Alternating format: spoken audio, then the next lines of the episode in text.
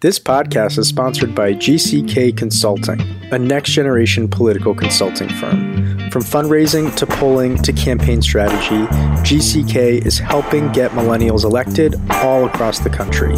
To learn more about GCK and their services, just go to gckconsults.com. Again, that's gckconsults.com. All right, now to the podcast.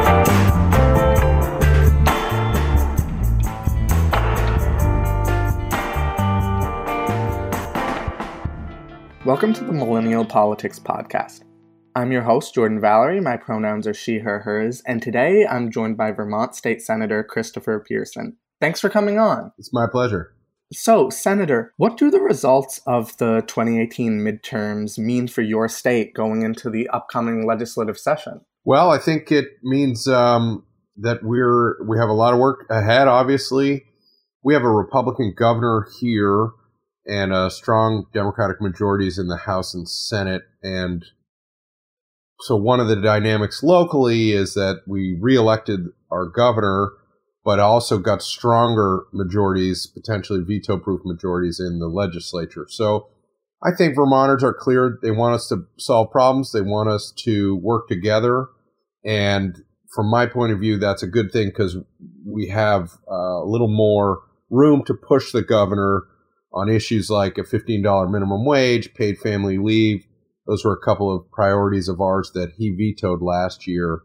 And um, I look forward to, to putting those back on his desk and hopefully uh, having increased pressure for him to sign them.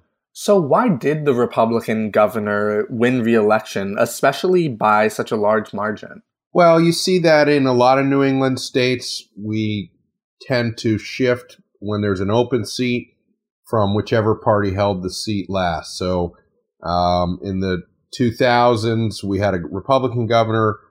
He stepped down in 2010 and we elected a Democrat. And he stepped down in 2016. We elected a Republican. So it's a pretty consistent pattern in Vermont. Phil Scott is, tends to be more moderate. He was very vocally opposed to Trump. So he, you know, uh, is a New England moderate Republican who's actually been able to use the Trump and the national GOP chaos to paint a, a different picture of himself that has uh, worked for voters, I guess. And how accurate would you say the moderate picture is? It really does depend on the issues. If you look at, uh, again, going back to uh, minimum wage, you know, the governor is not supportive of us advancing the minimum wage at least to $15. We'll see if he decides to join our debate and and try to offer an alternative. Um, so in those ways, in your, your basic economic ways, in standing up for teachers and public education, in that way, he's pretty mainline Republican. Been um, happy to kind of bludgeon public employees as you see too often at the national level. But then he signed some pretty sweeping gun bills in Vermont which was unusual for any Vermont governor, let alone a Republican. So uh, it really does depend on the issues. He is not exactly one thing. He he um, tends to work on both sides, um, depending on whatever issue is in front of him. You are a member of the Progressive Party. Could you tell us a little bit about that? We really sprung up when Bernie Sanders was the mayor of Burlington he was always elected as an independent, but around him there grew uh, what became the Progressive Coalition. In the late 90s, the Progressive Coalition had been sending legislators to Montpelier, and of course, Bernie Sanders was in the U.S. Congress at that point. In the late 90s, we became an official party, started running for governor and statewide offices, and starting started to really expand outside of Burlington in a significant way. We are now the easily the most successful third party. I think we have seven members in the Vermont House. We have two of us in the Senate, but then a lot of more and more Democrats in both chambers are opting to run as a fusion candidate with our label. Um, so depending on how you look at it, we have um, over 10 uh, legislators, actually closer to 15 with a progressive uh, nomination that are working in Montpelier. We've had progressives in in the Vermont legislature since the 1990 election, and um, you know it really shows in the in the issues we're able to push through the entire process. And what are the major differences you would say between the Progressive Party and the Democratic Party? Well, at some level, you can tell that by who funds our elections. Uh, we don't take any corporate money. We tend to be um, very focused on on economic justice, on climate issues, on uh, reproductive rights, on racial equity. There are many of our friends in the Democratic Party who share those values, but with progressives, you tend to get more consistent principles on on on the big issues of the time. You know, whether it's tax fairness, corporate welfare, tuition free college, universal health care. You know, we're pretty aligned on all of those issues. You don't have um, the squishiness that sometimes you see in in the bigger parties. And what accomplishments has the Progressive Party had? Well, um, you know, we have a very progressive income tax in Vermont. We have uh, we've expanded Medicaid. We've been very creative with trying to bring prescription drug reform relief uh, or prescription drug cost relief, I should say, to Vermonters. We've been pretty out in front on energy issues. Uh, we have the greenest grid in the country. We uh, try and think. We we last year um, the Vermont Senate, where I serve, and I helped pass a bill to ban corporate donations in political campaigns. Actually, that did not get picked up in the House, unfortunately. Um, you did see us legalize marijuana through the legislature. We were the first to do that. We uh, were one of the first states in the at the legislative level to pass a fifteen dollar minimum wage. Unfortunately, that was vetoed. Uh, so there's a host of examples, whether it's justice reform, economic justice, environmental justice, where we have really been pushing the debate for a long time. You know, it's not all bumper sticker stuff, but uh, we were the first state to create an efficiency utility that had a lot to do with progressive leadership in the legislature, where we uh, found a way to reward customers and and businesses for actually using less electricity uh, which is a, a, savings to the overall community, but obviously very important if you're looking at climate issues and energy efficiency and and green energy. You, you want to have your energy use be as efficient as possible. So there's a, there's a host of issues. We we have uh, we were the first state to legalize gay marriage through the legislature. Uh, many of the advances we've made in in Vermont do trace back to initiatives that progressive legislators pushed. And in terms of ideology, Bernie Sanders is probably the most high profile democratic socialist in the country. Does the Progressive Party identify with democratic socialism? Uh, well, not as a party necessarily. I think many of us do individually, uh, but that has not been a big part of our discussion uh, or our persona in Vermont necessarily really what that label does get down to is how you view how our economic system would work. What would you say your personal ideology on that is? Well, I, I, I would agree with those basic tenets. When you're working full time, you should not live in poverty. We have gross income inequality. I, I have a persistent record on trying to make our uh, school funding be based on income because I believe the wealthy need to pay their fair share. Uh, we bristle at, at corporate tax giveaways, which Vermont is not immune to. Um, you know, over and over, you see policies at, at state level and beyond favoring the very wealthy and powerful, whether they're corporate entities, hospitals, pharmaceutical entities, uh, and like that. So, personally and across the board, basically, the progressives have worked hard to interrupt that power grab that you see happening in our country among the very wealthy and trying to um, push policies that promote working families, recognizing most Vermonters, as most Americans, are, are not wealthy. Uh, we're living paycheck to paycheck and struggling to get by, and we deserve to have state policy and a state government that recognizes that basic economic picture. And when you say that the wealthy need to pay their fair share, what exactly does that mean to you? What should the tax rate be, and how can we prevent the wealthy from finding and exploiting loopholes in the tax code? Well, a lot of these actually have to be answered uh, to be totally effective, have to be answered at the federal level. So before Ronald Reagan came into the White House, of course, wealthy in this country paid what would be by today's standard an enormous income tax. Um, so, uh, you know, what we can do at the state level, we do have a progressive income tax in Vermont. We're somewhat limited if our neighboring states are not willing to join us at how far we can go. Uh, we also have a fairly aggressive estate tax, but we should push that further, in my opinion. The biggest outlier to an overall progressive taxation system here in Vermont is our property tax, which is a big portion of our state revenue because that's how we largely fund schools. We have provided a system so that lower income families, work class families, are not uh, overly penalized by the uh, property tax, but we have really let wealthy families off the hook.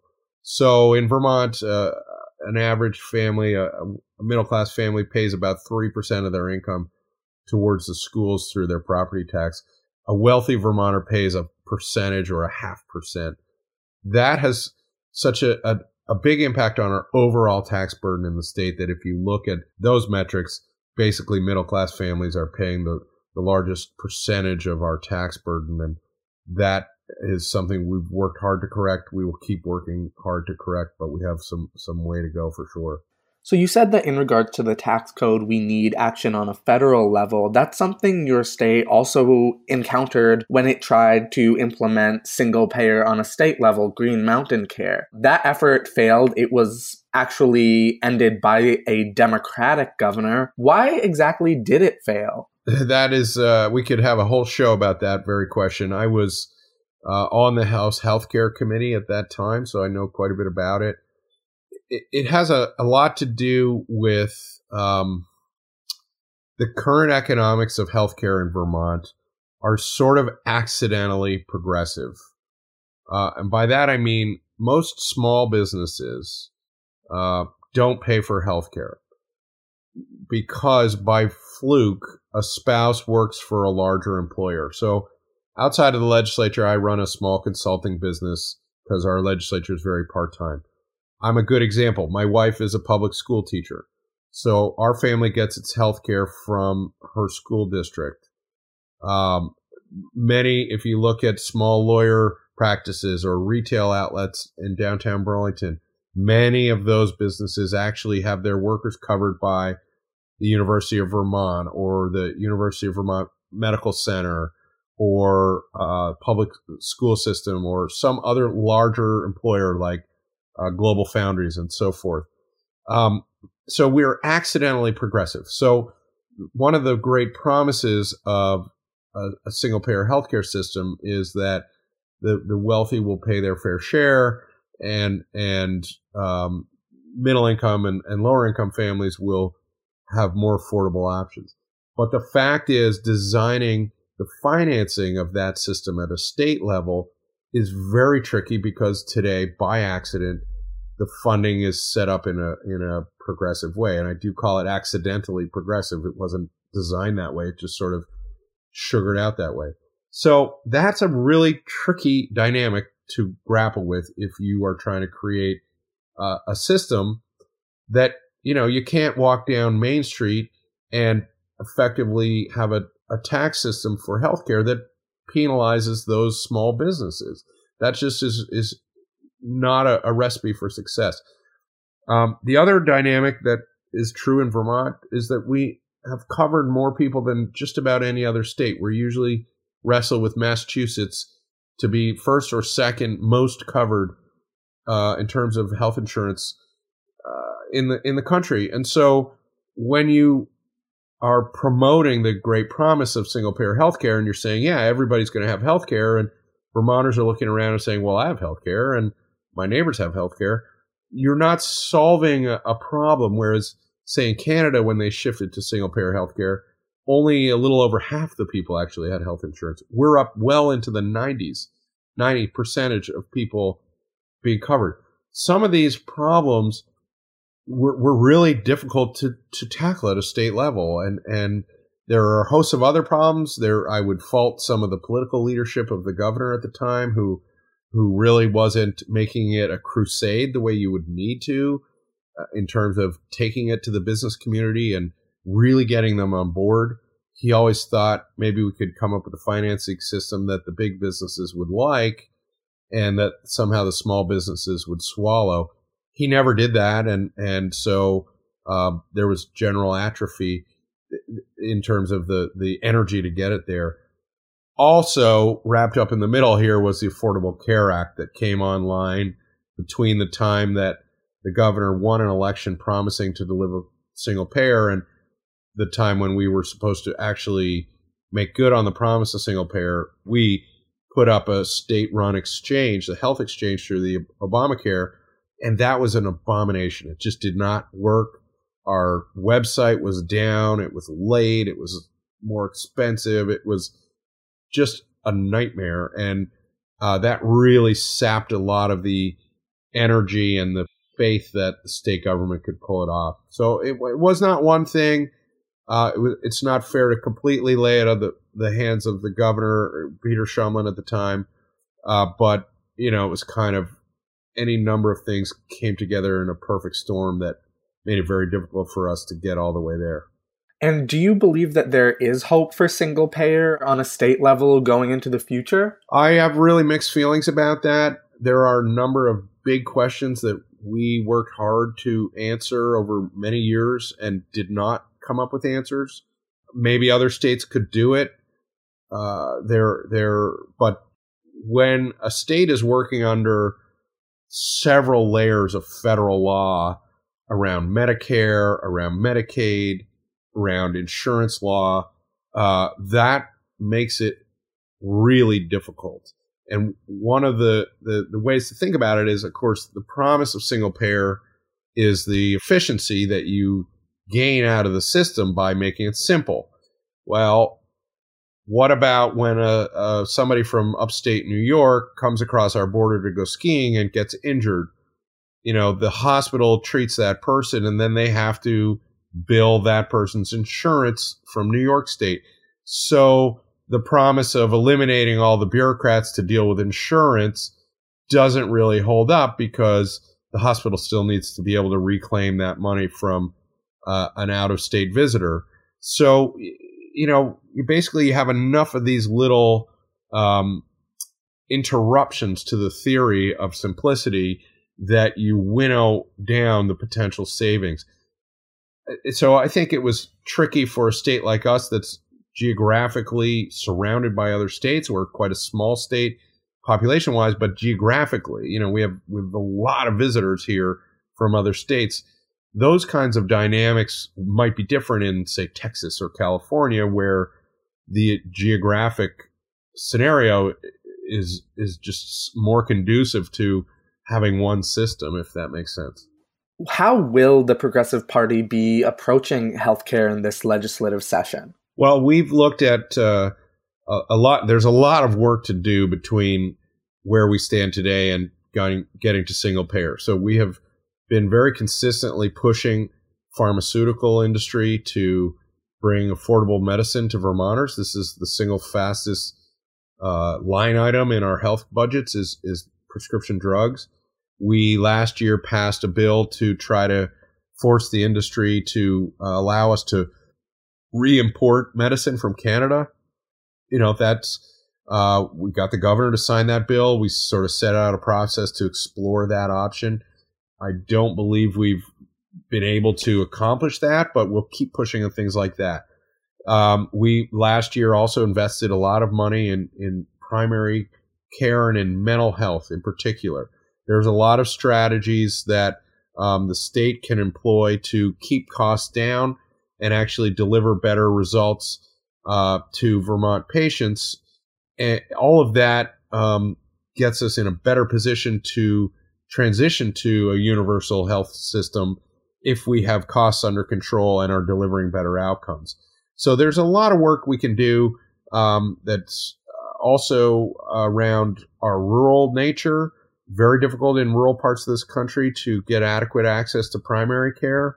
Um, that's not unique to Vermont, but it's something that we're trying to attack so that uh, Vermonters have access to basic medical care no matter where they live.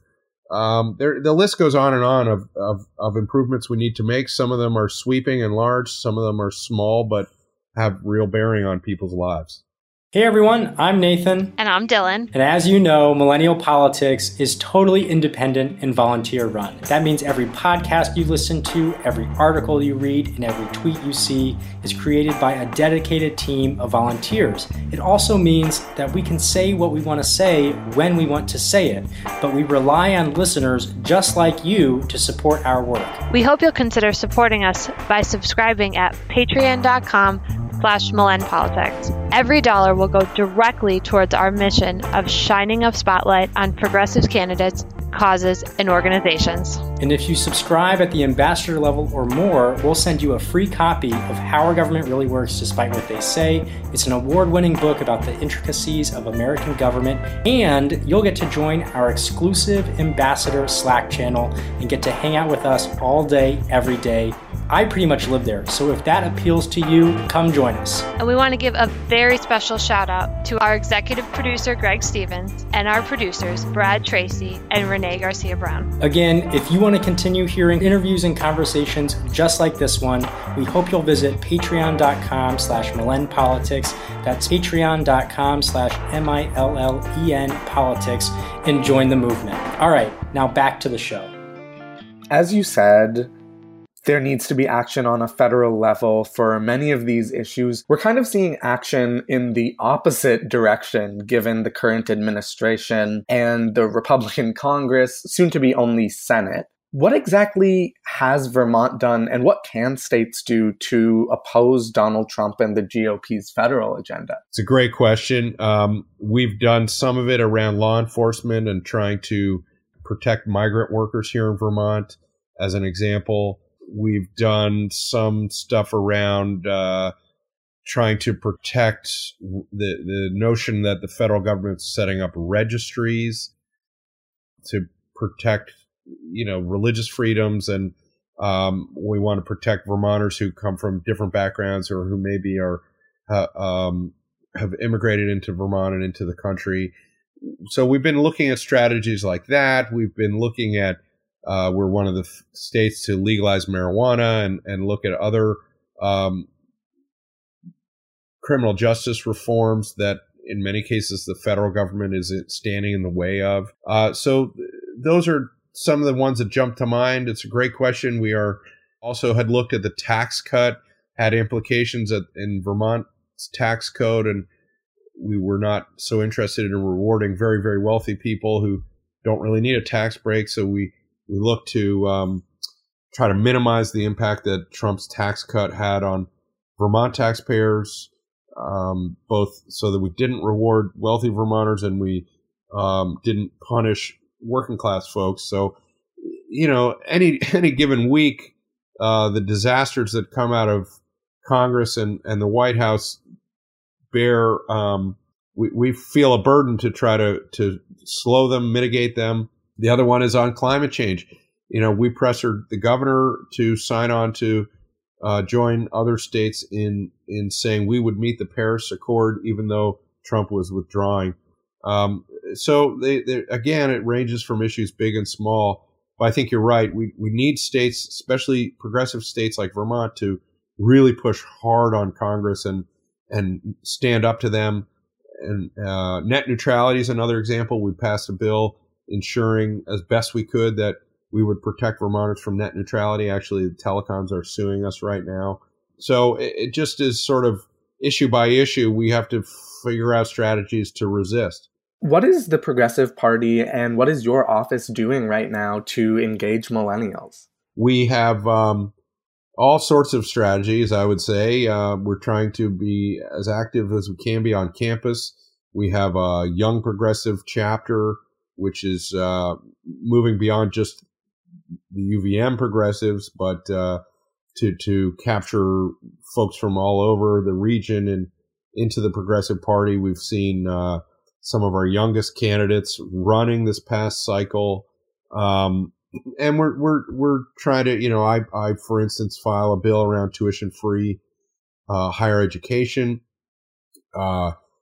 That's not because I want to pander to to millennials, but it's because I believe that you know our student debt crisis and and higher ed in Vermont is completely out of reach for way too many families. That I hope also um, energizes young people to get involved in in politics. I, I, will say, you know, other policies that I had a hand in passing. Vermont was the fourth or fifth state to pass automatic voter registration. We also have uh, same day voter registration. In Burlington alone, last election in November, we saw 2,000 people registered to vote. You know, we're we're living in a city of only 40,000 people, so these policies, um, I, I, think, are are a way to uh, help millennials participate and hopefully signal, hey, we're really interested in you being very active in in in local government and state government and the Progressive Party, but frankly, in any party. I mean, I just want people to get engaged and feel empowered. And and in Vermont, we we operate at a scale that makes it very clear young people can have a, a major major impact in in elections and in our uh, what we debate in Montpelier and ultimately the policies we enact. Um, they they can have that by by showing up and and at rallies, by coming to testify, by interning, by running for office, by holding office, um, and on and on and on. We there should be no line between ages when it comes to public policy, but for too often, particularly state governments have run by retired folks. You know, we badly need the voice of young people in our process. You know, for me, I, I've been very, very engaged in climate issues and trying hard to bring Vermont into a leadership role nationally for fighting climate change. You know, young people, it's a good example of, of a place where millennials and young people generally totally get this issue and are rightly terrified and, and demanding action from leaders. We're we're not going to make progress if if young folks are sitting on the sidelines, and so it's essential that we find strategies to engage uh, our young citizens. And and you know, I try to talk to schools a lot. Basically, say yes when when folks reach out and want to get engaged. And lastly, how can folks engage with you in particular, and where can they find you online? Um, you can find me on Facebook. My Facebook page is Vote Pearson. I'm very active on Twitter, Senator CP. Uh, I'm on Instagram, um, which is C Pearson VT. Uh, but email, telephone, um, and and then young people that that want to are are often coming down to the state house. It's very approachable.